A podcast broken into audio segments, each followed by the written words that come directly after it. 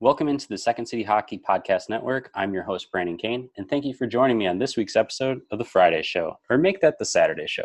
Before the Christmas break started, I sat down with Alison Lukan, who is a contributing writer for The Athletic Cleveland, where she writes about the Blue Jackets and Ohio State's men's and women's hockey teams.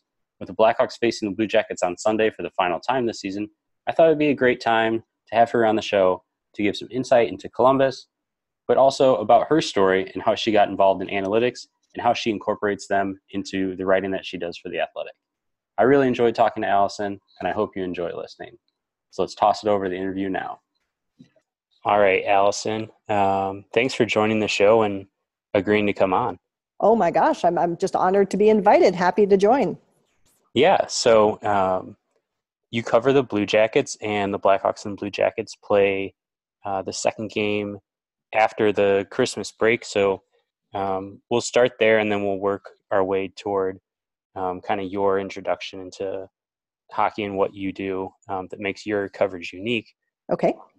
What has been, I guess, the difference from last season's Blue Jackets team to this season's?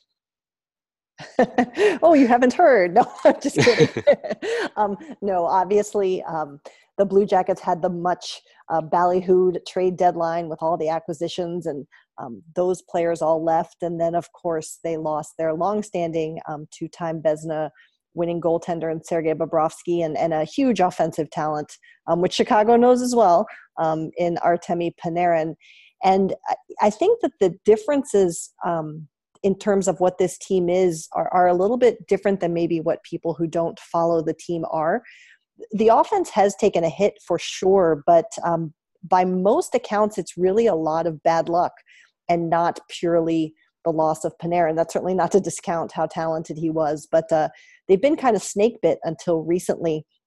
And the goaltending has also been somewhat of a pleasant surprise um, with Joonas Korpisalo stepping up. That's not who Chicago saw last game.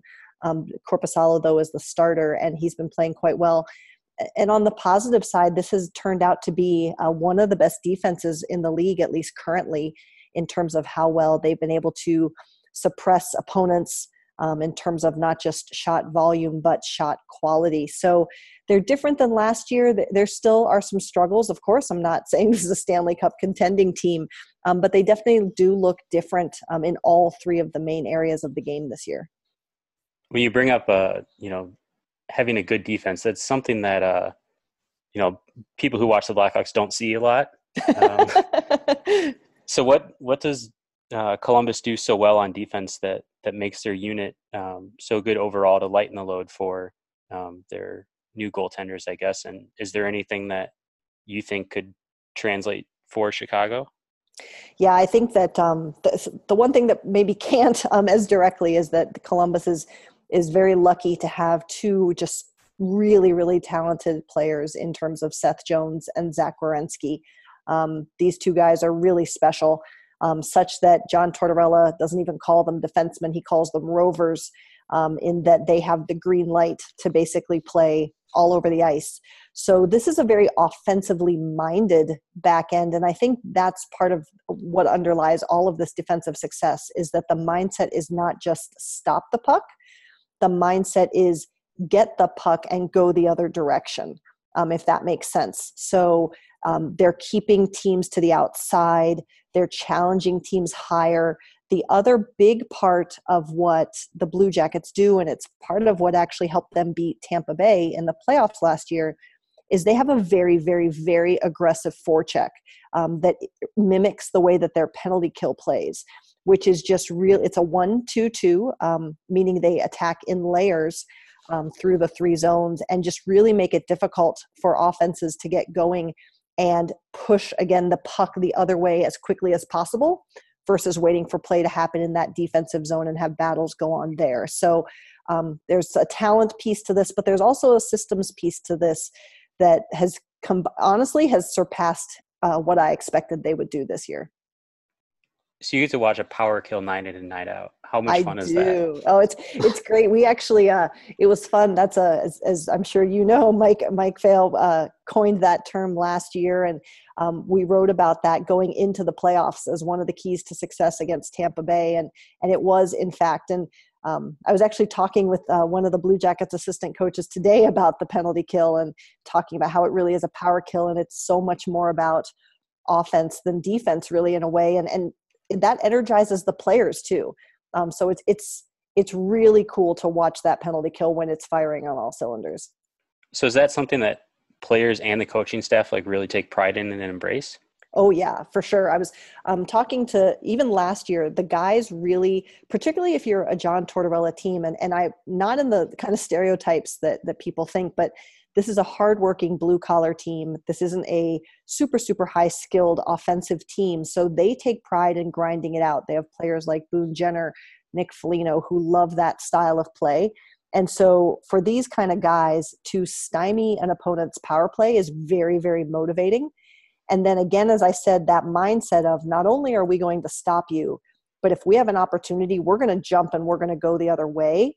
Um, Nick Foligno basically said directly that I'm going to have a piece on this um, in the next week or so, just about how this team attacks penalty killing. I had Nick Foligno saying power kill by the end of our, our talk together. There you go. Um, but uh, yeah, it's it's very very motivating to them, and it's also motivating to their teammates who maybe aren't even on the penalty kill um, to see that kind of just shutting down an opponent's power play and seeing their team take the the steam or the power, if you will, out of an opponent is really motivating up and down the bench, which I think is pretty cool. So you mentioned uh, John Tortorella there. I feel like you know I'm, I'm, talking to you, so I have to ask you: Do you have like a, a torch story that's fun and like off the wall? Well, um, I feel like everyone has to have one, right? Well, you know, it, it, I mean, define off the wall. I guess. Let me ask you that.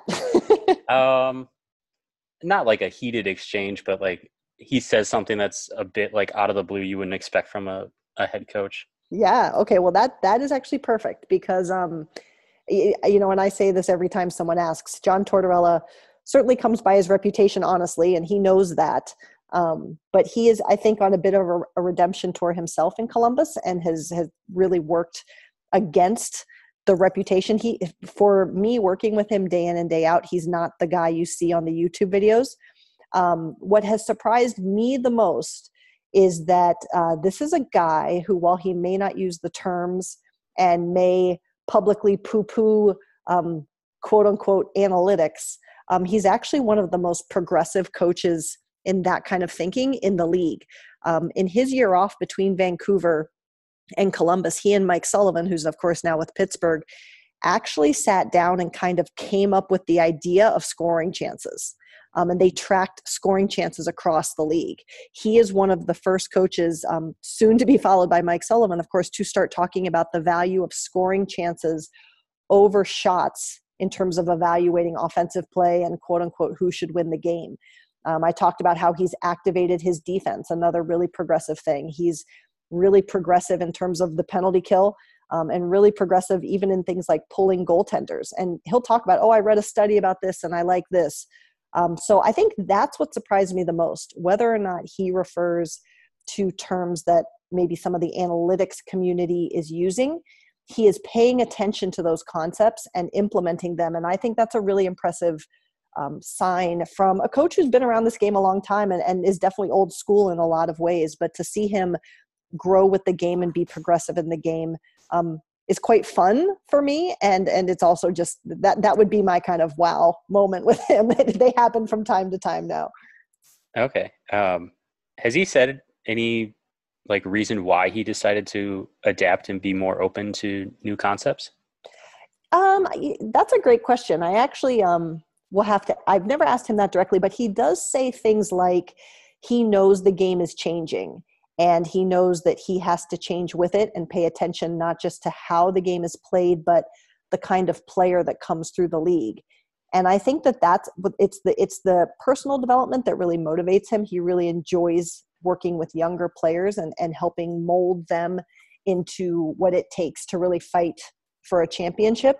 And so i think that if that's what he loves he's a smart enough guy to say if i want to keep having the opportunity to do that I have to be open to the new direction that, that things are going. And, and he's proven to be so, more or less, um, so far. All right, that's cool. Um, and then speaking of analytics, we'll focus more to you. Um, how did you get into analytics, and I guess what was your um, reasoning to shift that and mold it into your writing?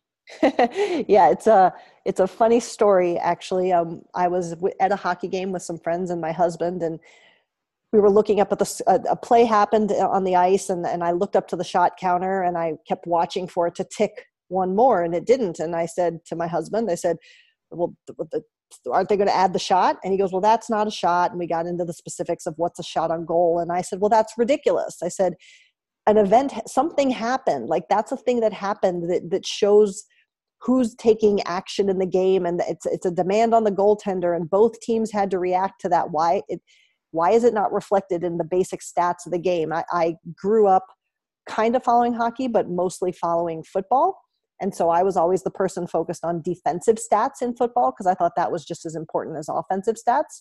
So I was really annoyed that I didn't feel like the stats that were being presented were accurately capturing an understanding of the game.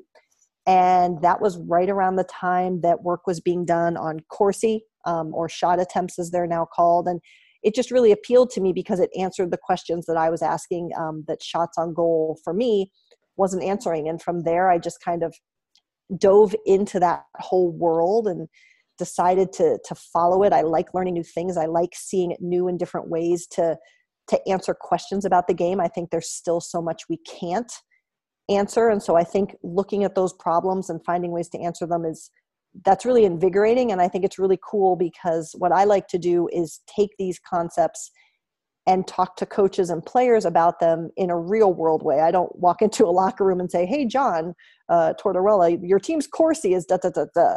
Um, you know, we'll talk about possession and does does the quality of a shot matter? Does the way that you enter the zone matter? Um, does a breakout matter and why?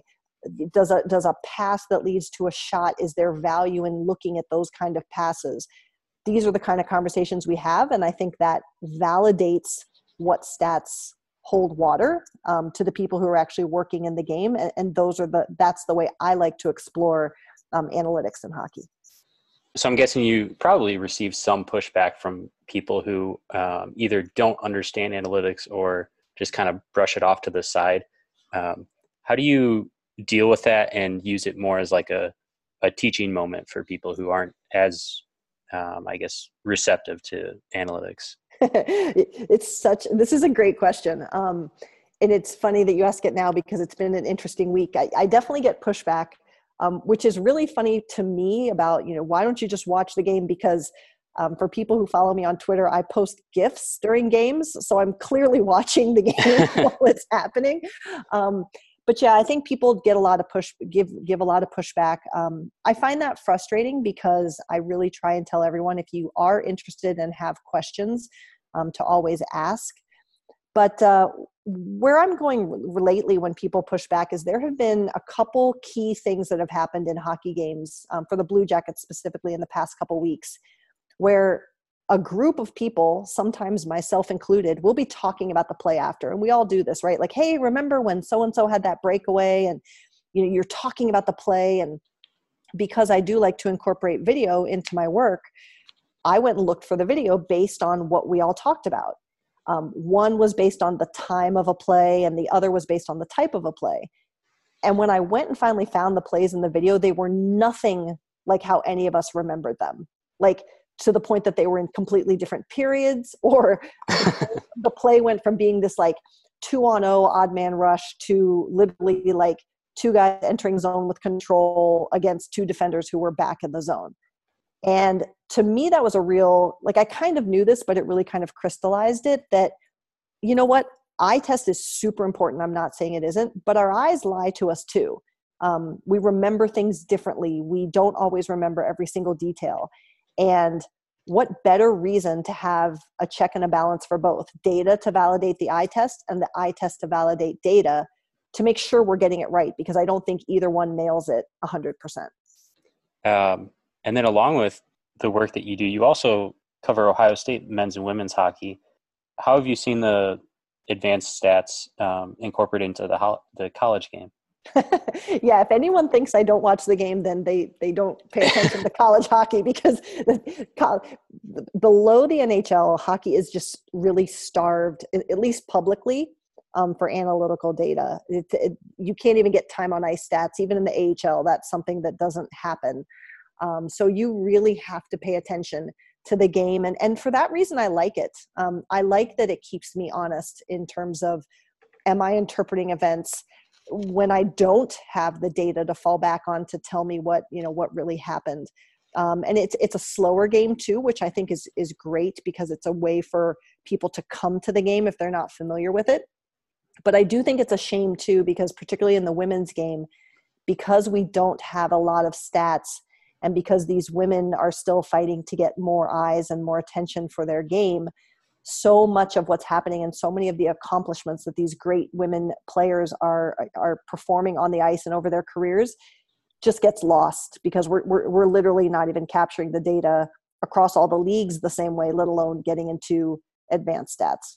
What do you think needs to be done to make those resources more available in the women's game yeah, I mean, and we're just talking about college. I think I think that uh, the lower levels across the board, um, whether it's a men's or a women's team, um, it's a question. It, of course, it always comes down to money um, and investing in systems that can track these games. There are some very affordable systems. Um, Ohio State women use Iceberg, um, which is a, a, a camera-based uh, data tracking system, and I think they charge them a, a relatively low fee per game to capture data so I think that if conferences, um, as in, you know, Big Ten or what have you, would say, you know, we're all going to support this and invest in this as a conference so that we can get conference wide data, or even some of these companies like Iceberg could make a concerted league wide or sport wide push to, to really help grow the game in terms of data. I think that would help.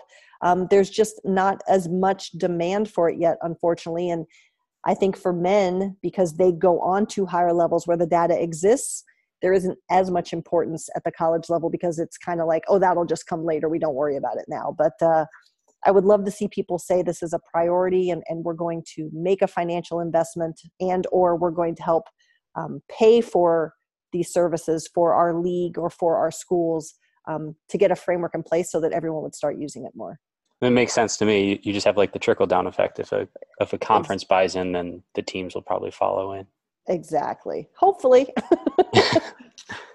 All right, so we'll do we'll do some fun rapid fire questions. I did these with Scott Powers in the summer, and um, he said he listened back to it and he was like, "I don't, I didn't realize I answered it like that." And I was like, "Well, I was like, we got a good reception, so we'll see." Okay. Um, so if you could change one thing in the NHL, what would it be? Very broad question, but I would have, oh boy, if I could change one thing in the NA, anything, anything yeah, at all. It can be schedule, a, you know, a ruling or stat wise or, you know, what have you. I would make it illegal to have a hit to the head, period. I can subscribe to that. That's what I would do. with with diversity in in front offices being a close second. Okay. Um, do you travel for games? Um, I travel for some. I don't travel okay. for all of them. Yes. What's been the best city that you've traveled to, and is it because of the food? That's a great question. Um, the best city I've traveled to. So, so the trick is too is that when you're traveling for hockey, you don't really get to enjoy the city much because you're going to a skate um, and or a practice and then there's a game and then nine times out of ten you're off to the next city. Um, so you don't get to enjoy the city as much. I'm trying to think about you, you know where i actually really enjoyed? Um, i really enjoyed calgary. Um, and that is in fact because of the food. Um, they have this okay. cool little street that i am forgetting the name and i'm sure any flames folks will be mad at me that they built um, the year of their cup run that has awesome restaurants on it and I also just, we went right after the Saddledome had been um, recovered after all the flooding. And so it was just um, kind of neat to be in I know that they want a new arena, but it was kind of neat to be in an older arena that has the history to it, and they have a really unique build to their arena. So I just like the whole setup of of seeing a game there as well. Calgary has like the dangling press box of doom, right? They do, they do, and they also have that like you come in on the main level, and so you walk down into the bowl. So um, I just thought that was pretty cool. I mean, it's not the only arena that does that, but I thought that was pretty cool too. All right. It's kind of shaped like a Pringle too. Yeah, it's totally. That's exactly right. It's totally shaped like a Pringle. Yes. Um, and then you know, of your time interviewing um, players that have come through the Blue Jackets, who's the best quote? The best quote. Um, let's see. Well, I, I, I will give you a couple. Um, I really like Josh Anderson um, because he will like share a lot of um, he'll go into like systems stuff with me and really talk hockey with me. I think Seth Jones is in there too. Um, Thomas Vanek doesn't give an F, um, so he just tells you like it is, which I always really appreciated when he was there. Um, and then a new guy who is also just really an intriguing personality is um, the new young goaltender Elvis Merzlikins. He's just a very um, thoughtful individual and meaning in that he like thinks about things a lot. So he gives some really interesting answers to questions. All right. And then one last one. You cover the blue jackets. You're at blue jackets home games. Do you still get scared or jump when the cannon goes off? So here's the funny thing. I don't even hear it anymore. Like i'm so used to it that i like I only pay attention to it when some of our, our beloved visiting media come and they're like tweeting about it or talking about it a lot because then I'm watching for their reaction. But it so it fires when the team takes the ice at the start of the game, it fires after a goal, and it fires at the end of the game if the team wins. So at each of those moments, I'm usually pretty actively working, and, and I literally don't even hear it anymore. I hate to say. oh, I thought you were gonna be like, yeah, I jump every time, kind of deal, but well, and the little known fact is that so the, the fire doesn't actually come from the cannon, like it blows a puff of smoke, but the concussion comes from the roof of the arena. So that's where the sound, the concussion is is made, which is right above the press box. So it's even louder up there, um, which is why it's so horrible for visiting media and visiting teams um, who are up there with their front office staff. But uh, yeah, I guess I'm just I'm, I guess I'm just used to it now. It's been a long time. I feel like the home media should like do like a, a buck buy-in pool and like pick a an opposing team reporter and see like oh like I picked them to jump first. we had a, uh, a, a reporter who I shall not name because they elected not to do this um, would in fact video. For a while, there was one area that was specific to visiting media, and this reporter would video the visiting media's reaction to the game opening cannon and I wanted this person to like post them with like star ratings, like three star jump, five star jump. um, but the, but the person chose not to and chose not to make the videos public. But but I was all about it. I thought that would have been fantastic. I feel like everyone on Twitter would absolutely love that. I know. Especially if you could like you know kind of identify who it was. I feel like each fan base would just eat it up. well, maybe we'll have to see if we can bring it back. All right, Alison. So uh, thanks for joining me. Uh, where can people find your work? Yeah, so you can find uh, me on Twitter at Alison L. That's A L I S O N L. And you can find me at The Athletic. You can search for my name, Alison Lukan, or you can go to the Blue Jackets page or the city page for Cleveland, and that's where you'll find everything I write. All right. Thanks for joining me. Thanks so much. This was awesome.